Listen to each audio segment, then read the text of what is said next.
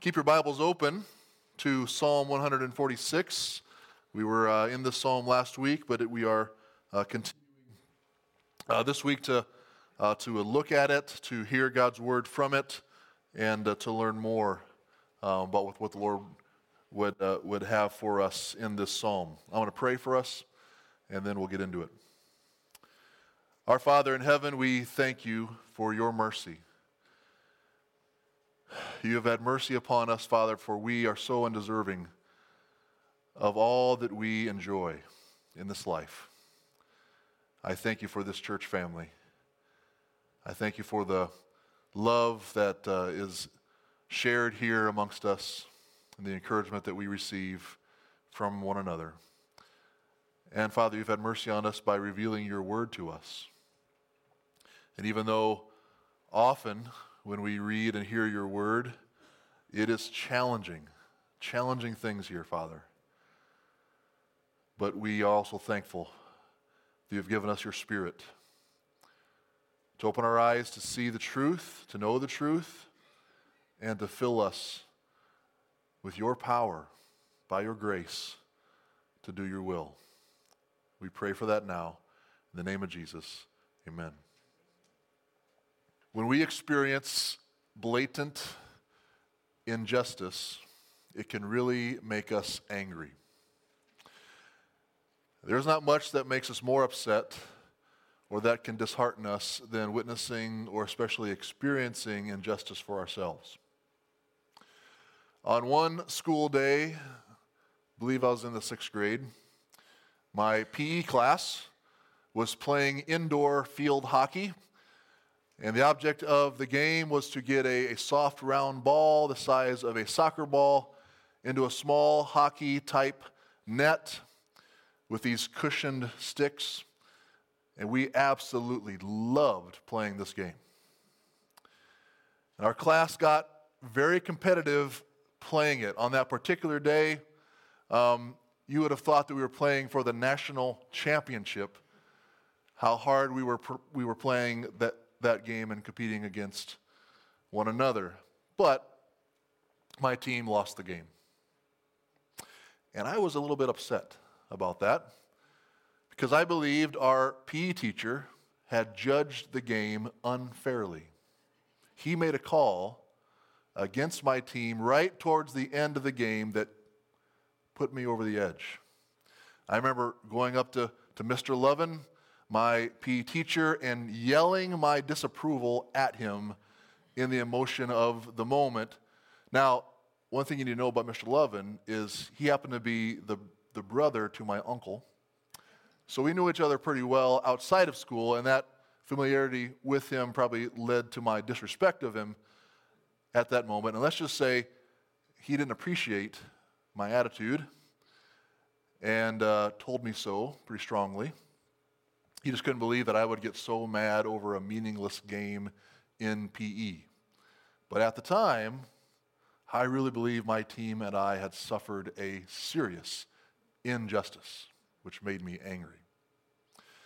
Now, think over the past year with me for a moment. We have all heard about how many of our fellow citizens have responded to what they perceive to be blatant injustice in our nation protests in the streets of almost all of our major cities over perceived racial injustice. We, we, we, we saw how angry people could get at what they perceived to be injustice in the many videos of the riots that we saw last year. And those protests and, and riots began in, in late May and, and early June and then extended throughout the summer and the year, but they were not the first major protests that we saw last year. In early May of 2020, hundreds of protesters came to Lansing, Michigan to protest the stay at home orders of Michigan's Governor Whitmer. These protesters entered the Capitol building, and some were armed with guns and rifles, daring the authorities to remove them.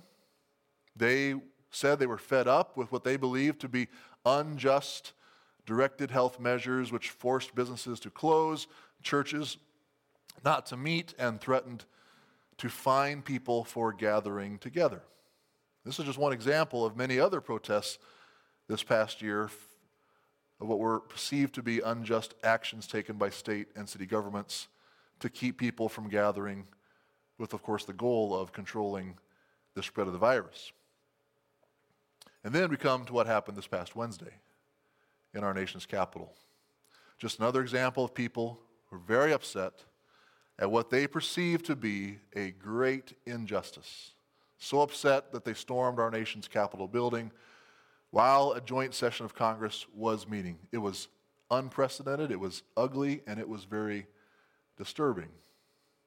Now, these are all examples of people upset at what they perceive to be injustice and at taking matters into their own hands to do something about it. And ironically, many acted in unjust ways in order to bring attention to their own desire for justice.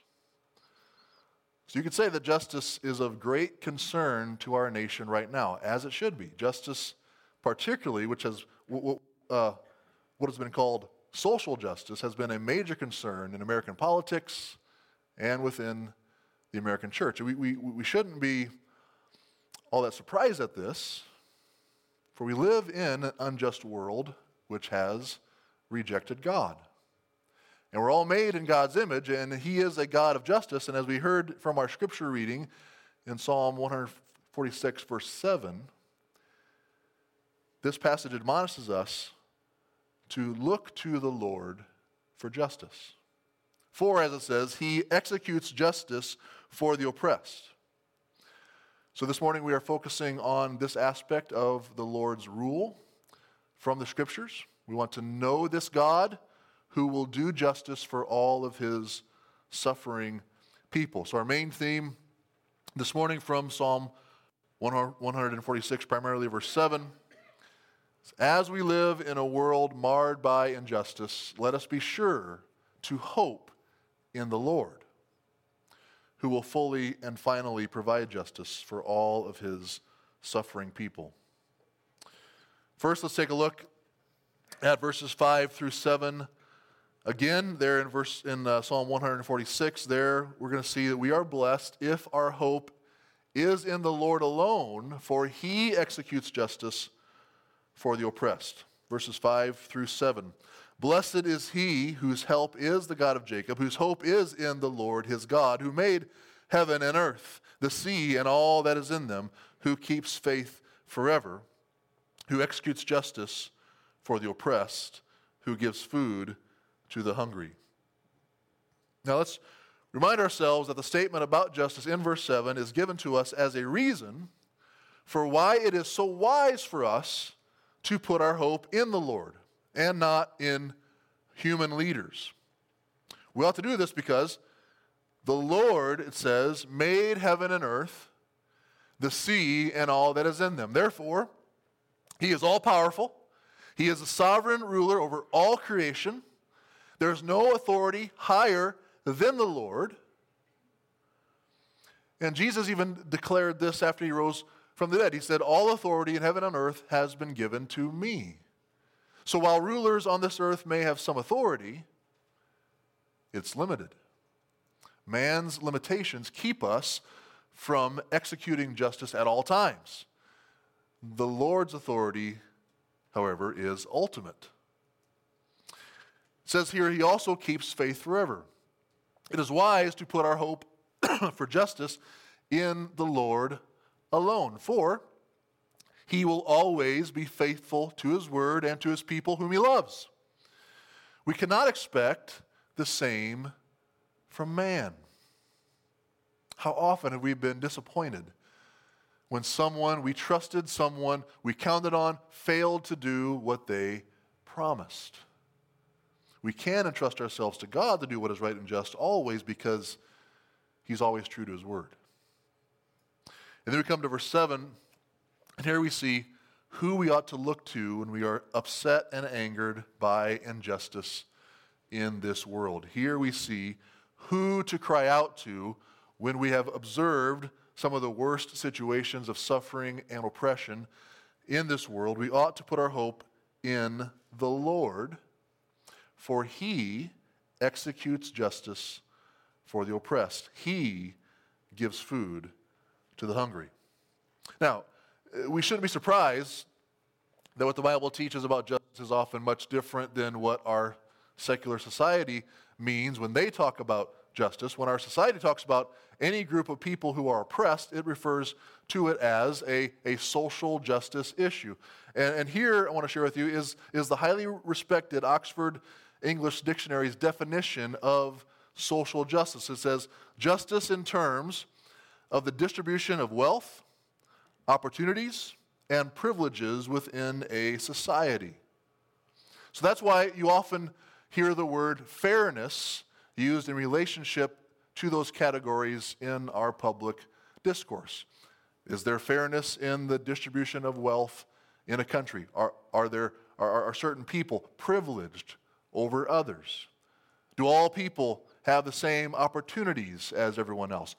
To many in our secular society, those are all issues of justice, which again, back to that Oxford English Dictionary, defines justice as the quality of being fair and reasonable. That is justice according to the Oxford Dictionary, being fair and reasonable. Well, with understandings of justice like, like these, our society has been embroiled in what has been called identity politics. Our population has been divided up into different groups. Certain people identify themselves as members of an underprivileged group. This has led to the dividing up of our population between those who are oppressed and those who are oppressors, or those who are privileged and those who are underprivileged. And this has fueled a lot of the anger, the protests, and riots that we have seen this past year. One of the strategies of those who claim to be striving for social justice has been to attack and do violence to those who are among the privileged in order to bring attention to the plight of those who are believed to be the underprivileged or the oppressed. And this is understandable. It's understandable when the only authority you have to look to for help is man.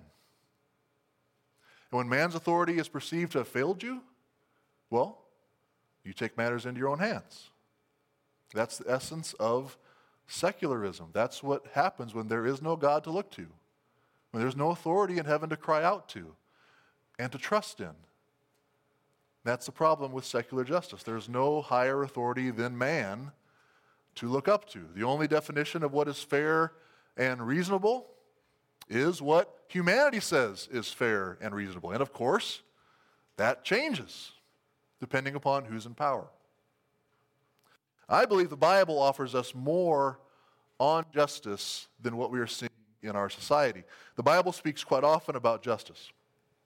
That's why I can confidently say that the Lord cares a great deal about justice. The Hebrew word for justice, um, mishpat, it occurs in its various forms more than 200 times in the Old Testament. Uh, if you've ever spent much time reading the books of the Old Testament, you have most definitely run across this word quite often. To do justice in the Old Testament often means to acquit or to punish every person on the merits of the case without partiality to nationality or family or, or wealth. So to judge justly in the Bible is the opposite of taking a bribe in order to influence your judgment.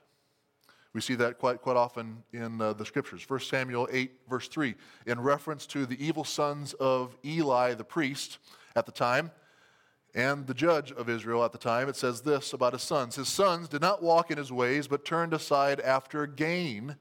They took bribes and perverted justice.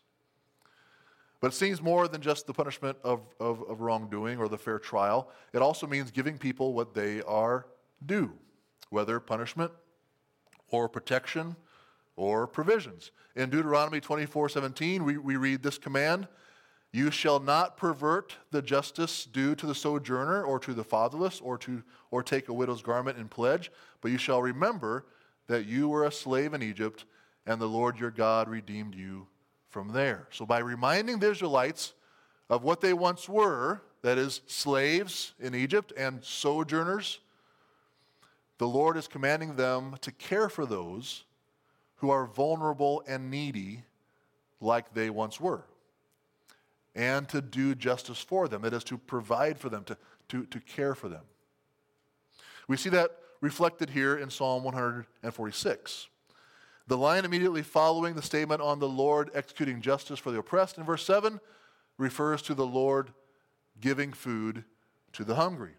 That is an act of justice according to the Lord, providing others who are made in his image, who deserve our love and our care with what they need, with food. Yet, if we are to understand the biblical teaching on justice accurately, well, there is another biblical word that we cannot ignore. That word is often found used along with the biblical word for justice in the, in the Old Testament. That word is righteousness. We see that in Psalm 1, 146 there down uh, as well. Um, uh, the Lord loves the righteous. The righteous. So righteousness can be simply defined as right living before God and man. Doing right by your neighbor, doing right by your family, doing right according to God's law. That is righteousness. In, in, in the Bible, you, you cannot separate justice from righteousness. They are paired more than 40 times in the Old Testament, mostly as descriptions for the Lord. So, Psalm 97, verse 2, it says, Clouds and thick darkness are all around him, that is the Lord. Righteousness and justice are the foundation of his throne. It's also used as a description of those who please the Lord. So, Psalm 106, verse 3 says, Blessed are they who observe justice, who do righteousness at all times. And then Proverbs 21, verse 3 tells us, that to do righteousness and justice is more acceptable to the Lord than sacrifice. The Bible also tells us that if one of the two is lacking, then the other is also missing. You can't have justice without righteousness. In Isaiah, we find a description of Israel's condition after they fell into idolatry. It says in Isaiah 59, verse 9, Justice is far away from us, and righteousness does not overtake us. We hope for light and behold darkness, and for brightness, but we walk in gloom. And then, later in verse 14 it says, Justice is turned back, and righteousness stands far away. For truth has stumbled in the public squares, and uprightness cannot enter. So you cannot have one without the other. If, if, if justice is turned back, then righteousness stands far away from you as well. And that's why when we see things like what happened on Wednesday, or what happened this past year in so many cities, we may hear people talk about those things as being acts of justice, but they cannot be since they are not righteous. Looting of businesses and destroying or vandalizing property were sinful acts of anger and hatred and violence. You can't defeat injustice with unrighteousness, just like you can't overcome hate by hurting those who hate you. True justice must go together with righteousness, with what is honorable in God's sight and in line with His Word. So, justice in the Bible assumes two crucially important things. the first is that there is a God who is holy. There's a God who is holy, and that he has set a day when he will judge all the living and the dead. Biblical justice includes an understanding of the great day of judgment to come, when the Lord will set everything right.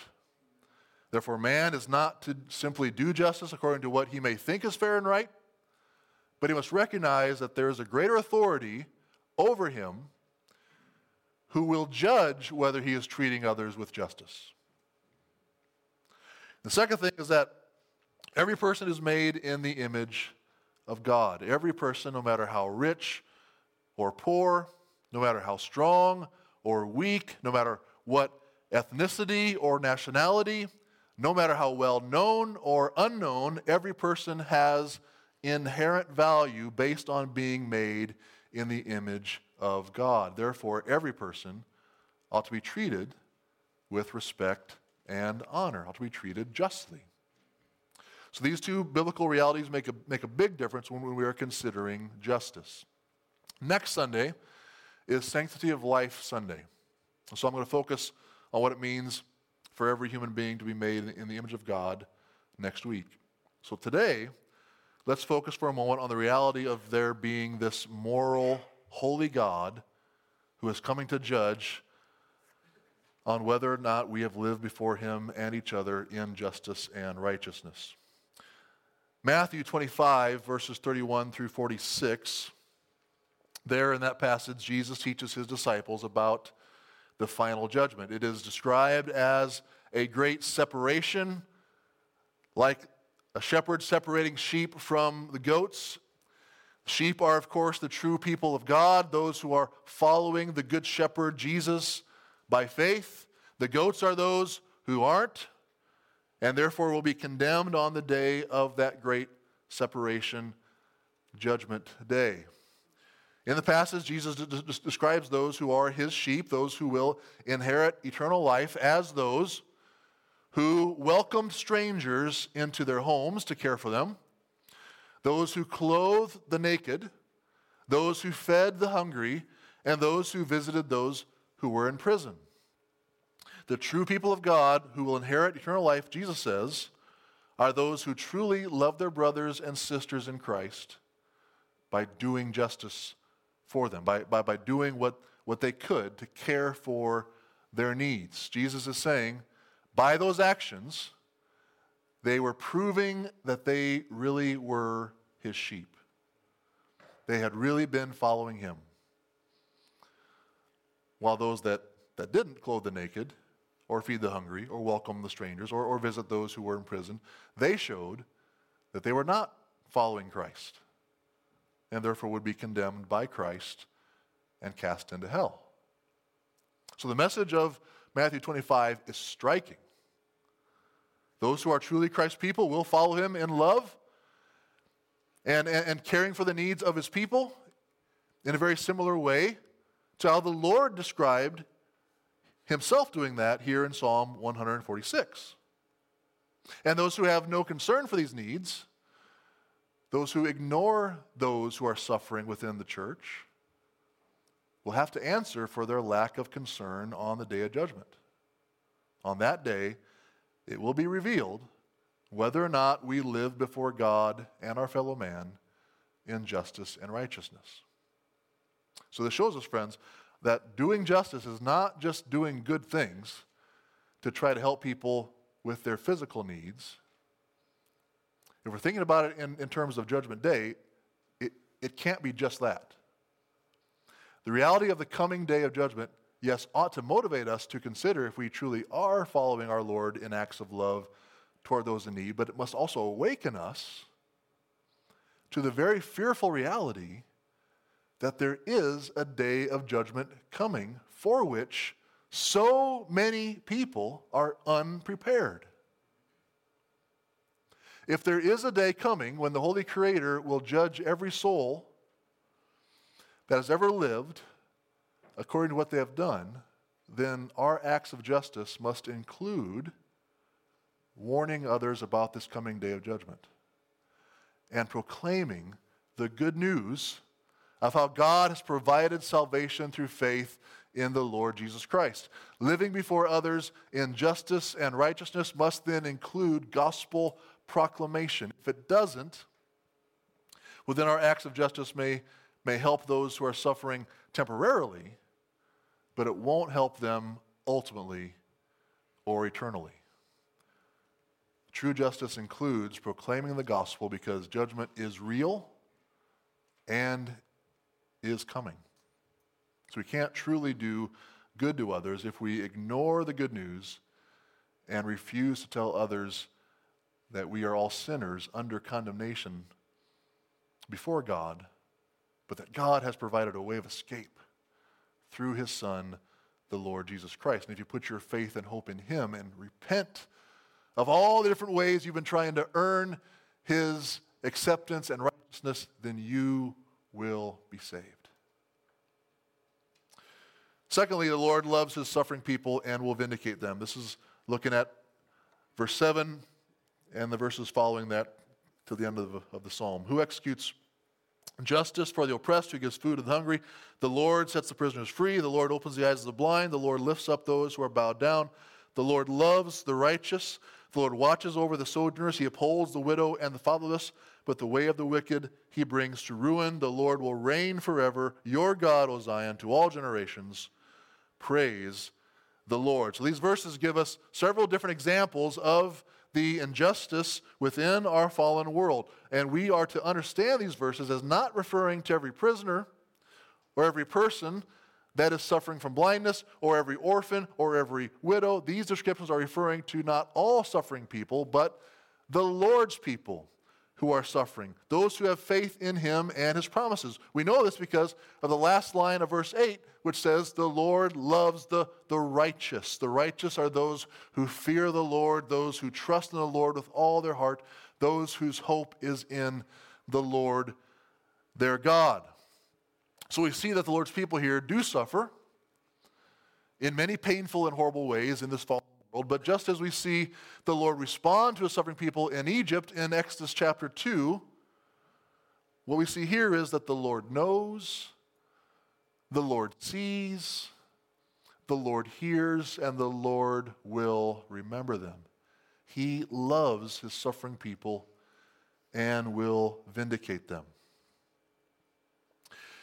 In 2012, I went to Haiti with a few members of the church that I served in Iowa.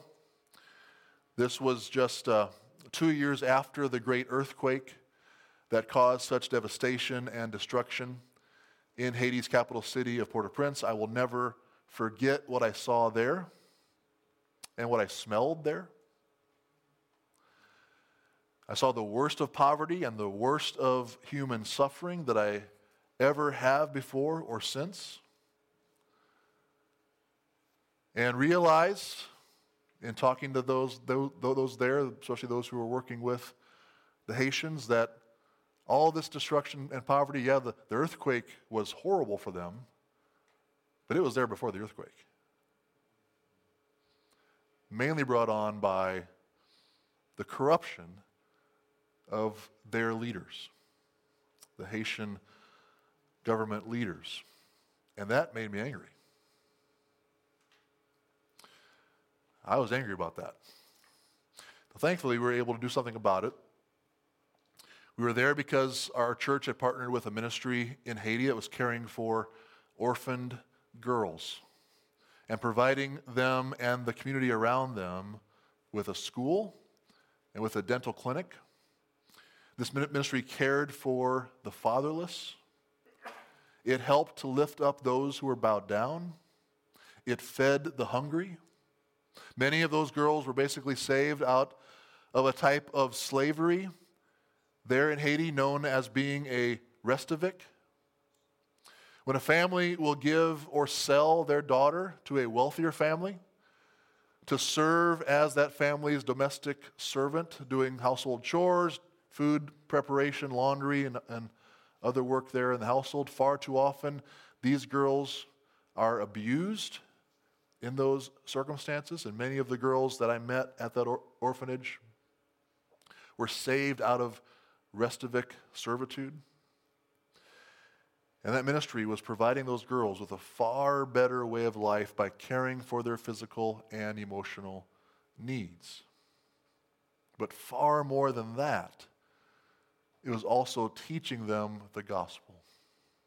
The missionaries there were teaching them that they were made in God's image.